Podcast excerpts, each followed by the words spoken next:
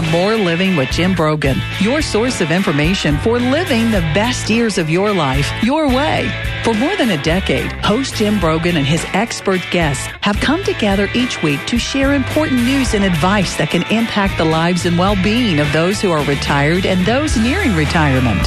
Learn about issues like health and fitness, financial planning, social security benefits, investment advice, and more. And now, here's the host of More Living, Jim Brogan. Good morning, East Tennessee, and welcome to More Living with Jim Brogan, where it's all about living the best years of your life your way. This is News Talk 987.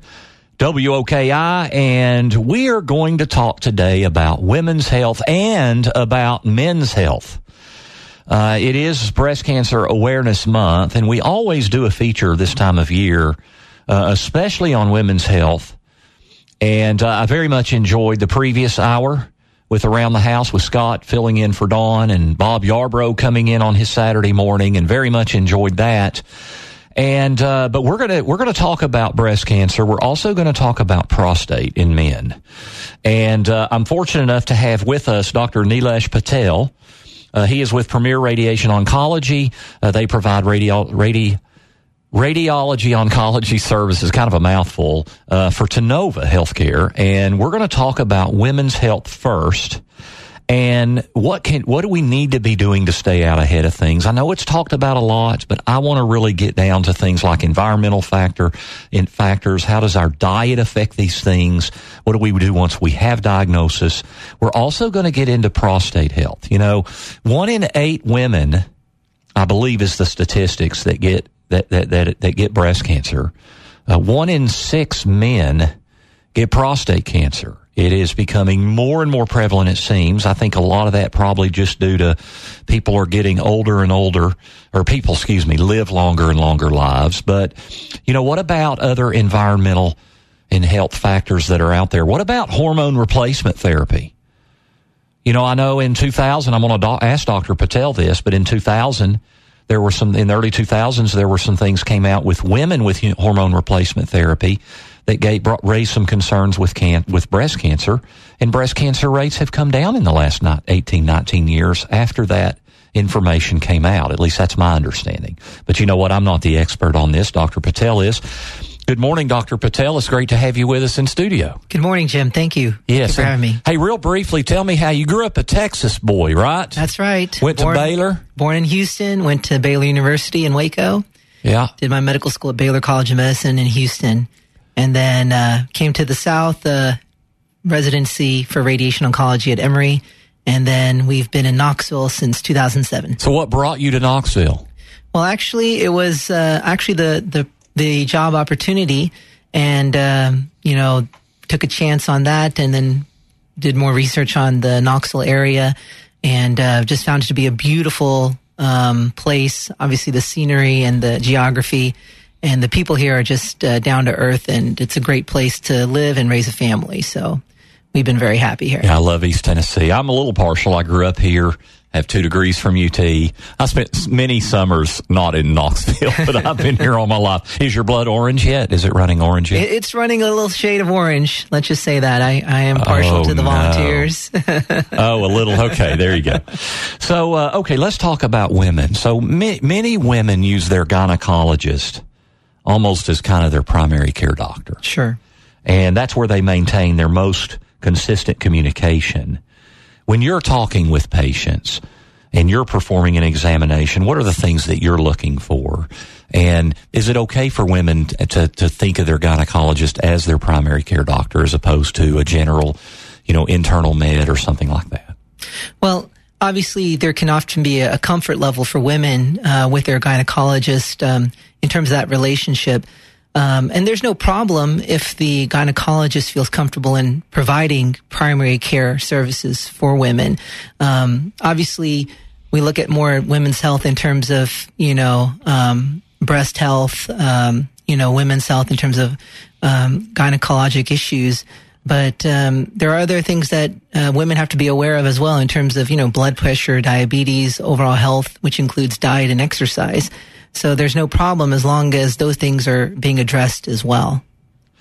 Now, in 2012, the U.S. Preventative Services Task Force issued guidelines stating that most women over 65 no longer need an annual pap smear to screen for cervical cancer. So many senior women took that to mean they no longer need to keep their annual appointment with their gynecologist. Can you kind of clear up any misconceptions on all of that and, and this, this, what came out in 2012 and what your recommendations are? Sure. So a lot of the times when we look at these task force uh, guidelines and recommendations, they're looking at in terms of overall public health, in terms of population studies and the cost versus uh, benefit ratios in terms of providing care and whatnot. But we have to look at every patient on an individual basis. And so even though there may be um, screening recommendations or, you know, not for screening at a certain age. Um, you know, if women have certain symptoms, they need to be checked. And at that point, there may be recommendations to do a certain screening test or whatnot. If they're asymptomatic and have had no issues, then then the guidelines uh, apply where you may not need to do a specific test or whatnot. But it doesn't mean that you shouldn't uh, maintain follow up with your physician because um, you got to maintain that health and make sure you are aware of symptoms and things to be on the lookout for. And when we talk about breast cancer, Dr. Patel, what are the major risk factors for breast cancer? So obviously breast cancer is actually a very complex disease and there are actually multiple things that can contribute to the onset of breast cancer in terms of cause. Obviously, when we look at uh, lung cancer, we all know that smoking is a, a major cause. But for breast cancer, there can be multiple issues um, just like you mentioned earlier, um, in terms of hormone replacement therapy, estrogen replacement therapy, you know, that can be a risk factor in terms of promoting breast cancer. And we've seen that when women are put on, um, you know, oral contraceptives or estrogen, you know, they have to be more cognizant of making sure they get their screening mammograms or looking at family history. You know, genetics plays a major role in that where if, if there's been a family member, you know, a mother, a sister, maternal aunt, paternal aunt that has breast cancer, then there may be a familial association, um, in terms of a higher risk of developing breast cancer. And well, I think I saw that if there's a first degree relative, mother, sister, daughter, that has breast cancer, the risk more than doubles. Yes, is I think what I saw, and I think part of that's also a higher wa- rate of awareness in today, where we know that some uh, women may have a genetic mutation that puts them at a higher risk of developing cancer. Some of us may have heard of heard about these mutations like BRCA, um, which um, uh, does increase the risk of developing not just breast cancer but ovarian cancer in certain subtypes. And so, um, whenever we have a family member that's diagnosed with with a malignancy like this, um, that just puts more onus on the individual to make sure that yes, they're following up with their physician, they're getting the appropriate screening, and even possibly further testing just to make sure that um, they're not at a higher risk, or if so, um, doing the proper screening to catch a disease earlier than it would have been otherwise. I also saw I mean, certainly the incidence, the risk is much higher when you have it in your family. However, I also saw that 85% of women that get breast cancer do not have family history. Yes, and that's that's correct. Uh, I'll see a lot of patients, um, you know, that undergo treatment and eventually may need radiation therapy, and they're the first one in their family um, to have a diagnosis of cancer or or, or be the first one uh, to have breast cancer. So um, genetics and environment play a role um, in development of cancer, and it's a complex interaction. But we do know that, unfortunately, today um, we're exposed to a lot of different factors that we may or may not realize could contribute to cancer onset and development. Now we talked about. We all know that that prevent you know staying on top of these things really really early and staying in tune to your health. We all know the how important that is. But over the last ten years it seems as though there's not a clear consensus among major medical groups regarding what age women should begin to get mammograms for basic cancer screening or even how often. What do you recommend? So I believe the, the standard guidelines typically say that women probably should get a baseline mammogram if they have no other major risk factors, probably at the age of 40. And then typically it's done annually, but during that 40 to 50 year age range, you know, if they do it every other year, um, that may be okay as long as there's no suspicious findings or concerning findings on, on mammogram. But obviously, if someone has a family history of breast cancer or they're um, have higher risk for whatever reason, then we may recommend baseline screening at a younger age, you know, even in the 30s or so, just to get at least a baseline, um, you know, idea of how their breast tissue is. And that way on subsequent imaging and screening to make sure that there's no major changes that need further attention. We're visiting this morning with Dr. Nilesh Patel. He is with Premier Radiation Oncology. They provide all the radiology oncology services for Tennova Healthcare. And we're talking about women's health. A little bit later in the show, we're going to talk about prostate cancer in men. So you won't want to miss that. When we come back with Dr. Patel, we're going to talk about environmental factors. How does overall fitness, food, exercise, the holistic nature of healthcare, how does it potentially make an impact or not make an impact. So don't go away as we visit with Dr. Patel right here on More Living with Jim Brogan, only on News Talk 98.7 WOKI. Feels like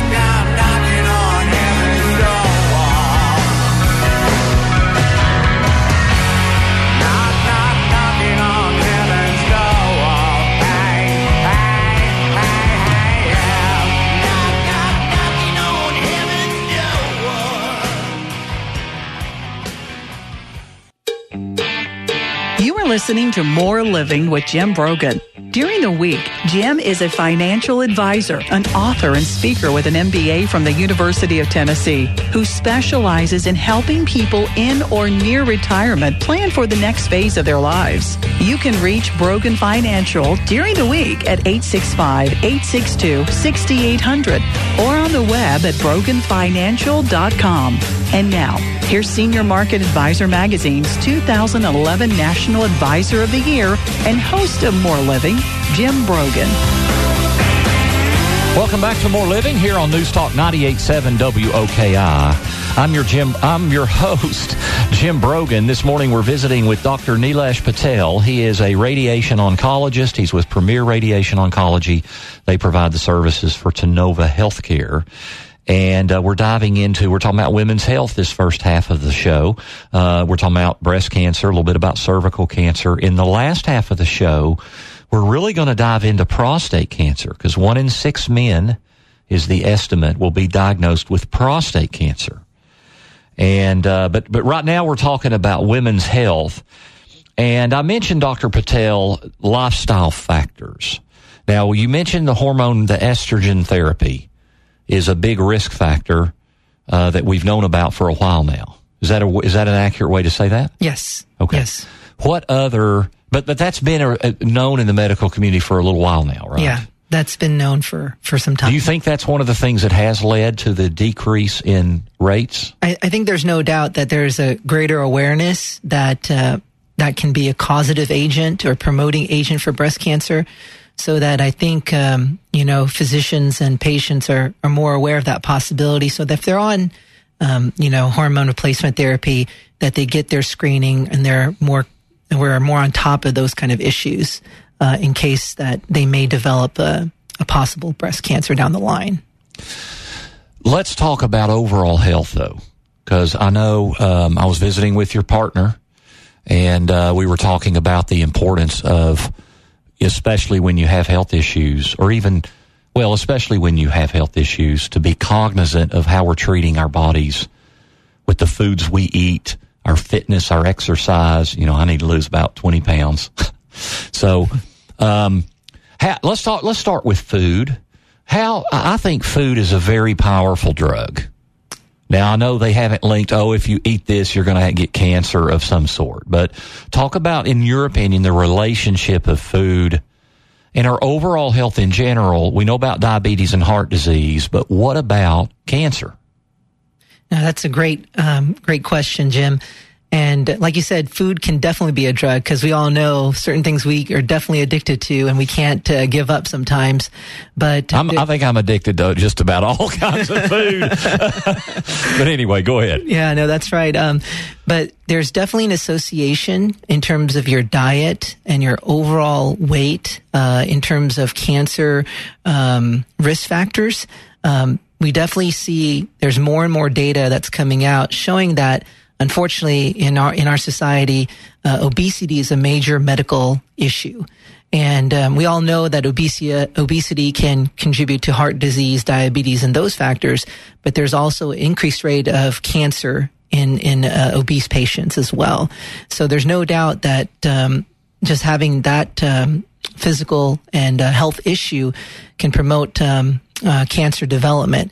And so, in terms of our food intake, um, we also know that we just um, have been exposed to so many things over the years, and it's like after the fact, twenty years later, we found out that well, this this food or this thing had chemical agents in it and uh, environmental exposures that um, possibly led to um, you know cancer development or um, uh, health issues that may lead to that kind of uh, problem.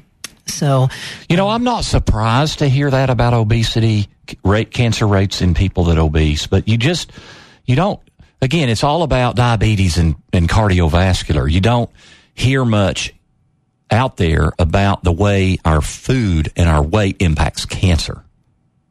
No, and you, you just don't. It, it, people don't talk yeah, about it. we much. don't talk about it because people don't realize that that's a, a, a major issue in terms of cancer development. Like you said, we t- think about blood pressure and diabetes, but um, unfortunately, in patients that are that are overweight or obese, um, because of their body metabolism at that point, um, their body creates an environment where we might say there's a high sugar content in the body or whatnot. Uh, but that promotes an inflammatory state in the body. And that inflammatory state is an environment where cancer cells can develop because normal cells are getting damaged. Your body tries to repair or remove those damaged cells, but if it's not able to do that, then those cells can continue to progress into a, a type of cancer. And so, so, so sugar, and that was one thing I was going to ask you about. I've heard that sugar is feeds cancer. Right. But are you saying it's because ultimately sugar creates inflammation in the body and then that's what can cause a problematic environment? Right. No, and and I get this a lot from my patients. They ask, "Well, I hear that sugar feeds cancer," and that itself, that statement itself, is not true. But in terms of in, per, in a person's specific health, if they have diabetes or they have a high sugar content, their blood glucose is high, that infl- that causes an inflammatory state in, their body, which can promote cancer development or progression. So I never tell patients, hey, look, you can't uh, you don't have to cut all the sugar out. But if you're living on Twinkies and soda, then you're you're you know you're p- consuming a lot of sugar, and that's what we need to be on the lookout for. And there's no doubt that correlation leads to higher weight if our diet is poor, if we're eating a lot of processed foods, high sugar content. So we don't want to. Um, so we have to be aware of that. Well, and then that what I'm hearing from you, Dr. Patel, is the relationship between inflammation in the body and cancer incidence. Right. Because there are other ways we can reduce inflammation in the body. Sure. I mean, I know, of course, this really sugar, I guess, but I know when I eat more carbohydrate more regularly, man, I mean, my joints start hurting. You know, that's inflammation, right? I mean, my, right. if, if my joints are hurting more, that's inflammation. And that means I've got a problematic environment in my body which could lead to not only diabetes and heart disease, but also could pro- cause some problems with cancer. That's right. And, and our bodies is really amazing because obviously we may ignore these signs, but our body tells us when there's something off. Just like you said, you know, when your joints are aching, you know, obviously either you, you know, our joints are getting a little bit older, a little bit more degeneration, but you feel the pain when you overwork it. And it's just a sign that your body's trying to heal, trying to recover, but there is some factor that caused that uh, discomfort. Is there a particular? I don't want to get. I don't want to go down this rabbit hole too far, but is there a particular kind of diet that you believe is good for reducing inflammation in the body? Particularly, do you think it's just about calorie restriction, or is there a particular program that you like? What are your thoughts on diet? Yeah, I think obviously you got to make sure that you're not uh, consuming way too many calories for you, because that obviously will lead to just general weight gain. But in terms of uh, from my um, you know research and understanding of this problem, you know you definitely want to make sure you have a well balanced diet, more natural, um, higher in antioxidants. So we typically think of whole grains, fruits, nuts. Um, you know, obviously we want to cut down on processed foods. You know, things that are you know, run through the, the chemical mills and you have all these preservatives, ingredients that try to keep it uh, longer on the shelf life, but may not necessarily be good for you in terms of the content. So obviously we now live in an age where there's a lot more emphasis on organics, uh, natural type of foods. So those are definitely probably healthier because you worry about, you know, hey, uh, pesticides, chemical exposures, and what do those things can do to our body over the long haul. So it's the stuff we know, natural, not processed, as much as possible. Right. The outsides of the grocery store, right? Not Right. the insides of the grocery store, like the outside boundaries. Sure. Right, isn't that that's we kind of know that. What about this argument between and you hear this and some I hear some medical people argue against it and some people for it. This whole thing about alkaline versus acidic and what our pH level is in our blood and what we eat to affect that. What is your opinion on the whole alkaline versus I mean versus acidic and what that pH level is? Yeah, and I think that's a lot of con- controversy because, you know, obviously in today's age of the internet, you know, you can look up anything and you can see all this information, but unfortunately a lot of this information uh, may not be accurate or may there there may be a lot of bias behind it in terms of who's putting that out there. Um, I think all in all, you know, there's not a lot of strong correlation in terms of alkaline environment versus acidic environment in terms of cancer development per se. Obviously, we want to look at the overall picture in terms of person's health. You know, um, if they're eat, having a certain diet, but as long as they're, you know, uh, lab work and their sugar levels and their, you know, um, internal physical health is fine, then it's it's really not a problem. But we do know that certain things can be a negative factor for for folks. Yeah. Uh, and one thing on the whole weight and sugar and all that, that whole conversation, the only thing I'll just throw out there is I was visiting with a doctor one time in one of, one of our shows a couple of years ago in October. And she didn't like the whole conversation. And I think the reason is, is, is it the, the, the awareness that we all have that cancer does not discriminate. So just because you're thin and in great physical condition doesn't mean you're not going to get cancer. No, so it, it, we can do everything we can with our uh, environmental factors to decrease the risk, but cancer does not discriminate. Yeah, and that's that's where the genetics come come come about it because we all know there may be someone that smokes like a chimney for their whole life, but they never developed a lung cancer, and then someone that's been a non-smoker can develop a lung cancer. So there's a lot of uh, complex points in terms of who and when could develop a a cancer itself, and kind of brings back also in terms of the obesity factor. Uh, not only can it lead to a higher risk of cancer, but patients that have had a cancer, been treated, and and in, hopefully in our case we've cured them, but maintain if they maintain a high uh, body mass index that we say. Unfortunately, there's a lot of studies that come out showing that they're a higher risk of recurrence because of that. And obviously, obesity is a can be a, a sensitive issue because some people feel that you know there's a negative stigmatism but um, we have patients that unfortunately it's not their fault. They may eat right. They may try to exercise but it's just their body metabolism that is such where it's just harder for them to um, lose that weight or keep that weight off. So obviously there's a lot of different diets and um, interventions that are out there but sometimes you know they're they're just there just to kind of grab the patient's attention and you know, get them to commit to something where it may not be helpful. So, you know, me and my partner, um, this is an important issue for us as well because we, we treat cancer patients. We want to get rid of their cancer, but we also want to make sure for the long haul that they stay healthy and have a good, healthy lifestyle so that they can enjoy their whole life without major problems. So we've done a lot of research in some weight loss programs and uh, one program that we've, uh, been involved with that has been very successful for our, our patients is our Medi weight loss program. And we have a Medi weight loss clinic here in Knoxville. So we often counsel our patients uh, that if this is a challenge for them, that this is one avenue that they can use not only to promote their overall health, but also uh, help against uh, fight against their cancer as well. Yeah, you know what? That brings up. I have so many questions I want to ask you about that, but I really want to get to men's health. Um, so maybe maybe we'll do another show on that. I'll tell you what. In my dollars and cents segment today, I was going to talk about uh, managing, measuring, and managing risk in your portfolio. Everybody's worried about whether the markets are and all. But you know what? I really, this is so important. And I want to get to prostate and, and men's health. So when we come, I'm going to skip dollars and cents for now.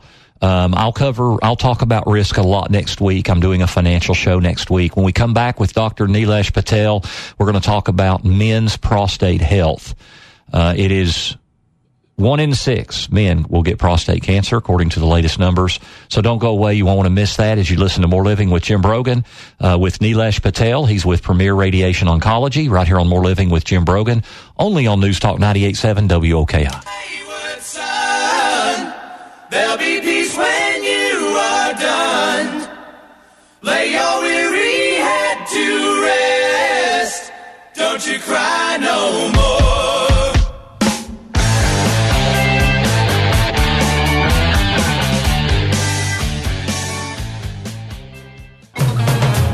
Weekly radio show, television news appearances, and adult education classes taught at the University of Tennessee and Pellissippi State Community College. Jim taps into his extensive knowledge and experience to address issues important to living your best retirement. Join Jim every Saturday morning at 9 a.m. here on Newstalk 98.7 WOKI and visit him online at broganfinancial.com. And now, here's the host of More Living, Jim Brogan. Welcome back to More Living with Jim Brogan, where it's all about living the best years of your life your way. As you listen to News Talk 98.7 WOKI, straight from the Brogan Financial Studios.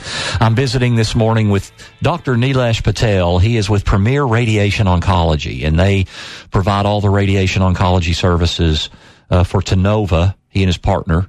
And uh, we're talking about, we've been talking about breast cancer and women's health, as this is, of course, as we know, Breast Cancer Awareness Month.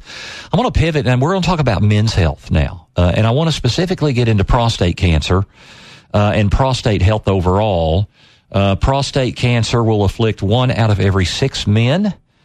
It is the most common type of cancer in men other than skin cancer. The average age at diagnosis is 66. Did I get anything wrong there? Does that all sound correct? No, that sounds about right. Okay. Um, you know, I think the fact men, uh, all people, men and women in America, are living longer and longer lives. So the longer we live, obviously our risk of prostate cancer is higher. What are those numbers like? I mean, if we live to 90, 95 years old, is pretty much it's going to be something we deal with? Well, that, that's that's where we say that's the most common prostate cancer. Um, prostate cancer, there's a wide spectrum of it.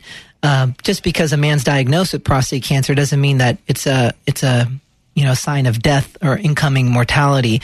But um, you know, it's very common, and a lot of men are probably have di- have di- uh, prostate cancer, but they're not aware of it uh, just because it never becomes symptomatic. Um, so a lot of times, um, uh, you know, when when people have uh, passed and they may do auto- autopsy and we've done research studies, we often see that when they examine the prostate tissue that there's cancer in it, but because it was so early or slow, uh, slowly growing, it never became uh, a problem for them. So most men, in, in theory, probably do develop a prostate cancer, but they may never be aware of it because it's just never to the point where it can be t- detected. And average age of diagnosis is 66, but it can often happen earlier. So we don't want to fall asleep on this. So the most common measurement you hear about is the PSA, prostate specific antigen. Um, but it's kind of controversial as to, so how does, does PSA allow you, is it a good indicator of, of prostate cancer specifically, but maybe we should say prostate health overall? Yeah, I think absolutely that PSA is a very important uh, screening test uh, for prostate cancer. Now, obviously, there's no perfect test that we have, but in terms of prostate cancer, PSA is one of those few um, tests that we have, at least for cancer overall, that can specifically uh, give us an early sign that something's going on. Now, obviously, in terms of prostate health, there can be other factors that can cause an elevated PSA. Oftentimes we say a prostatitis, which is general inflammation of the prostate, which could be caused by infection. That can cause a PSA level to be uh, elevated. And then with time, with appropriate treatment with antibiotics, you can see it go back down, and that's not a red flag for us. But there's no doubt that we can catch prostate cancers much, much earlier because of the PSA screening test. Um, but that's also where the controversy comes in, like you just kind of touched upon, that um, you know, just like with breast cancer, you know, in terms of women uh, after a certain age, do they need to have a mammogram? Um, there's some, um, the U.S. Task Force for Preventive Health has said, well, you know, do men after a certain age need a PSA testing? But obviously you have to look at it on a case by case basis that if someone has a family history of uh, prostate cancer or if their PSAs have been relatively normal, but there's a sudden change or a trend that's been changing, then that can be sign of a prostate cancer that's brewing. Or if it's slowly increasing. Yes, absolutely. So, so if, if somebody's fairly young, so I, I just turned 50 in this in this conversation, I guess that would be considered fairly young. So, as people, at what point, at what age, if there are not other risk factors like no family history and all that, and even if there is family history, when should men start tracking their PSA, so, and, and, how often? Uh, so, I personally believe that all men should at least get a baseline PSA at least by age fifty um, just to get an idea where your PSA falls for you. And then, you know, generally in the, in the days we've used to say do an annual screening where you get a PSA every year. Now, if your PSA has been very low. You may not need to do it every year, but at least uh, every once in a while that needs to be checked to see to make sure there's no change. What the controversy is is that a lot of times men may have a PSA that's a little elevated, but that leads to a whole process of oh well your PSA is elevated. Um, maybe you need a prostate biopsy, and in the, on the biopsy, if they get diagnosed with prostate cancer, oh you may need treatment. Even though we do know now that certain prostate cancers may be so early stage, so low grade that they may can just be watched instead of treatment. So that's where all the public health um, controversy comes in because um, they're worried about overall costs in terms of healthcare costs versus the individual patient. Where you know, no, this person definitely needs treatment because their cancer is more aggressive. Versus this one, yeah, we can watch them because it may be years before this person experiences any problems from his prostate cancer. Yeah, and I want to get into treatment modalities as and active surveillance here in a minute. Um, but let's talk about the hormone replacement therapy. So we've had clinics popping up all over the place in the last 10 years for men.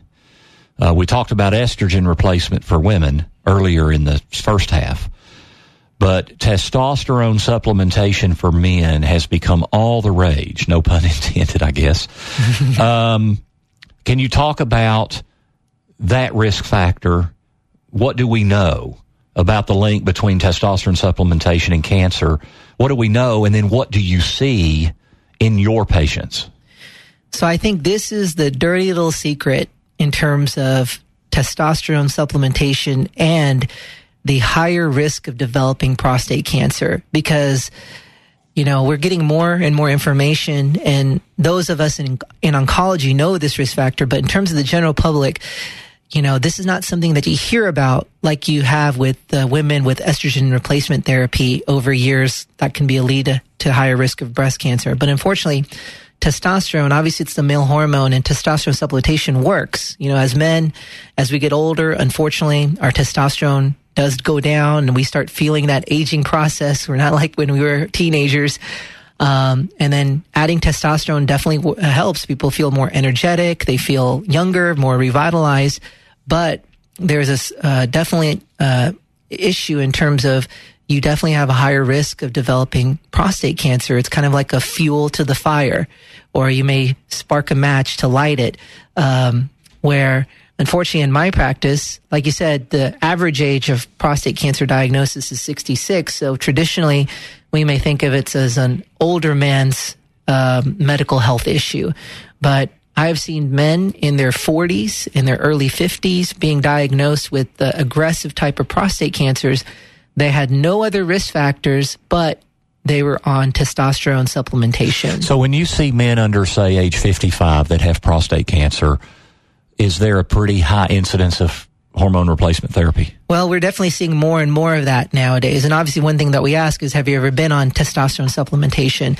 And if they are or have been and they've been diagnosed, obviously, we want this, we stop that right away because we know that's a promoting factor.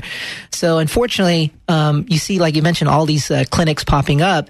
Like I said, there's no problem, but we don't know that which clinics do a good job of counseling men that, hey, you know, adding testosterone to your body can be helpful in this way, in this sense, but there are uh, possible side effects or negative, uh, you know, outcomes by doing that. So I, I, personally feel that if someone, if a man's going on testosterone, they need to see a urologist or someone that, a medical professional that really knows what they're doing, that will get a baseline PSA and monitor their PSA while they're on testosterone supplementation. And if there's any change in that PSA for the worse, to, to make sure that we're doing everything to make sure they're not developing a prostate cancer. One thing I'm hearing in there, Dr. Patel, is if somebody's listening this morning and they're on testosterone or, you know, therapy, they should absolutely be getting their PSA checked regularly. 100%. Is that a good way to say that? Absolutely. Much more regularly than if they weren't. That's correct, yes. Okay. When we come back, I want to talk about treatment modalities. Um, you know, the prostate is a small, what is it, about a walnut size? Is that a good way to say That's that? kind of about the average size. Yeah. So, uh, you know, treated with radiation, what is the risk of secondary cancers down the line? Um, what about removal? What about proton therapy, seeds, all these things? We're going to get into that with Dr. Nilesh Patel. He's with Premier Radiation Oncology. Uh, they provide the radiation oncology services for Tennova Healthcare. Stay tuned. You're listening to More Living with Jim Brogan, only on News Talk 98.7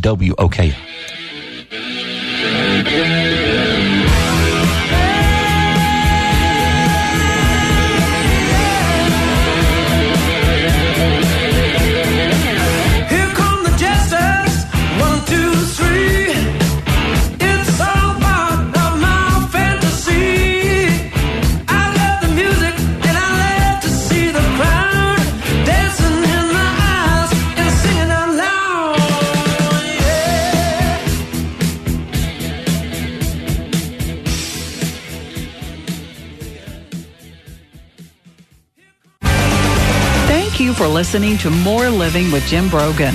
If you miss any of today's show or want to listen to it again, visit BroganFinancial.com where you can access the podcast and other educational materials to help you in your journey through retirement. And now, here's Senior Market Advisor Magazine's 2011 National Advisor of the Year and host of More Living, Jim Brogan.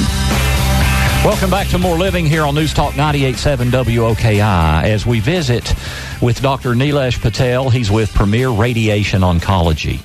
And we've been talking about, uh, in the first half of the show, we talked about women's health and breast cancer and even cervical cancer. And now we're talking about men's health and prostate cancer. One in six men will be diagnosed with prostate cancer and uh, starting earlier and earlier, maybe because of some environmental factors, especially we talked about hormone replacement therapy and the risks there.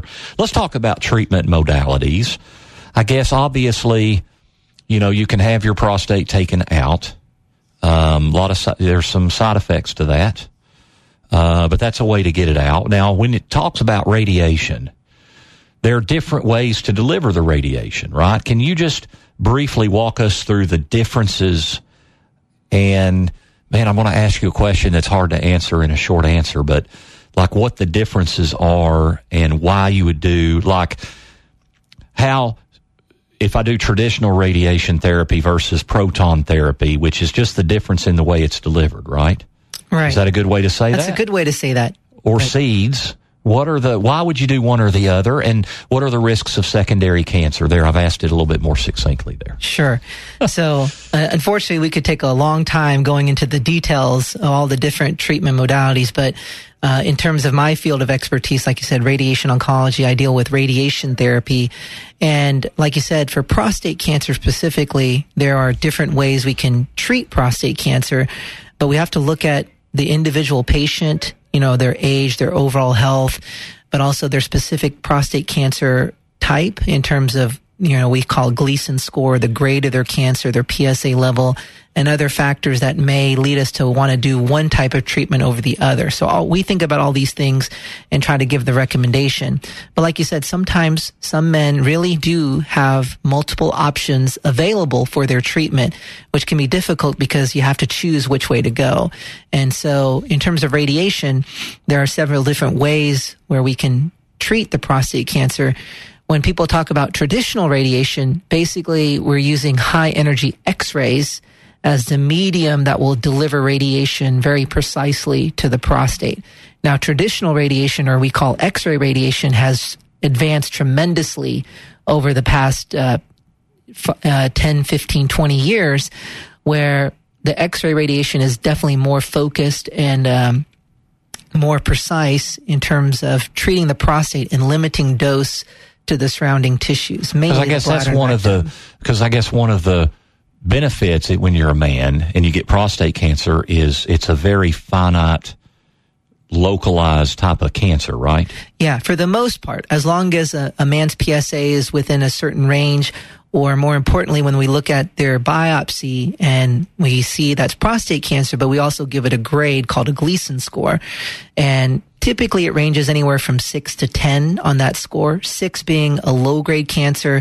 And those cancers have a higher probability that it's confined to the prostate, whereas, uh, you know, eight, nine, or 10 scores, there is a higher risk that the cancer could be beyond the capsule of the prostate. And therefore, we do some testing, CT scans, bone scans to make sure that's not spread. But based on that information, then we will make our treatment recommendation. So, would it be accurate if somebody feels like they need to be treated and not just surveil or monitor the situation, that you're either removing the prostate gland or you're just killing it completely? Yeah. Is that a good way to say that? That's a good way to say that. You know, obviously prostatectomy will remove the prostate. Radiation, um, I don't want to say we kill the gland, but we try to kill the cancer within the gland. And that's how radiation therapy works, is that the radiation itself, uh, is able to damage the DNA of the cancer cells more preferentially over the normal tissue. So if, if in comparing those two options, down the line, what's the risk what what is the difference in the risk of cancer coming back? If if if you catch it now v- prostatectomy versus radiation. In, so in, so that's the beauty fortunately and that's why we often have men that come in and we can definitely tell them like look you're a candidate for prostatectomy you are a candidate for radiation because both treatments over the long haul will have the same basic rate of cure you know, and one is not superior than the other in most senses. Now, sometimes we may have a patient where we may prefer surgery because they have a very young, young age or whatnot versus someone that's older where they may have other medical problems and doing a major operation may be more harmful than beneficial because of side effects or whatnot. So does a younger person have a greater, I mean, the, the risk of secondary cancers down the line? I mean, there's got to be some residual damage when you're treating the prostate with radiation. Is that true? Yeah, there's always a risk in terms of radiation itself. Just like with any treatment, even surgeons will say that, hey, there's always a risk of major complications from surgery. Fortunately, with the newer techniques of radiation therapy, we do a much better job of just limiting the radiation to the target area and there's much less exposure to the surrounding tissues which has led to a decrease of secondary uh, cancers compared to older techniques of radiation you know 20 25 years ago. Um, so even though that there's a risk i often say look look for patients that ask me you, you probably have a better chance of winning the lottery than of really developing a secondary cancer from modern techniques of radiation. Now unfortunately it's not zero but it's minimal it's Dr. Nilesh Patel. He's with Premier Radiation Oncology. Dr. Patel, man, I could talk to you for another hour on both these, on women's health and men's health. How can people get hold of you or your group? How can people contact you? Yeah, so um, our group is Premier Radiation Oncology. So we provide the radiation oncology services for Tennova Healthcare here in Knoxville. Um, you know, our contact information uh, can be found on the Tennova website, www.tennova.com. But uh, my office number, I'm mainly at uh, Turkey Creek office here in West Knoxville, and my partner, Dr. Vasbopan, is at our North uh, Knoxville office. But uh, our phone number is 865-218-7081. So if there's any questions or concerns, particularly about prostate cancer, uh, but cancer in general, we're very happy to help our patients and our and our folks in our community. You mentioned anytime. how far radiation therapy has come in the last five or ten years. I mean, man, what could happen in the next ten years? It could be incredible the way things are evolving in treatment of all kinds of cancers Absolutely. for women and men. Right? Absolutely. Um, the beautiful thing about um, our society in terms of innovation, research, and technology, just like you know, we have the world at the palm of our hands with our smartphones. Uh, we just doing seeing more and more options available for our cancer patients. Um, you know, oftentimes we used to in the old days hear the word cancer, and you almost thought about you know, well, I'm someone's going to die from cancer. But now, even though someone may have a diagnosis of cancer, we can uh, have them living longer, cure them, um, and live with a good lifestyle despite having that diagnosis. It's Dr. Nilesh Patel. You can reach him. He's with Premier Radiation Oncology. You can find find him through Tennova Healthcare's website. And then what was the phone number again? 865-218-7081. Okay, Dr. Patel, thank you so much for taking time out of your busy schedule. Oh, thank you, Jim. Really appreciate it. We've discussed women's and men health because greater health provides for more living so you can live the best years of your life your way as you listen to More Living here on News Talk 98.7 WOKI. The views expressed by Jim Brogan and his guests are not that of Cumulus Media. Any discussion of financial, legal, and tax planning strategies is not intended to be individualized advice and is general in nature. Always consult with your advisor for advice specific to your needs. This program's content does not represent a recommendation of any particular security, strategy, or investment by Jim Brogan or Brogan Financial Incorporated.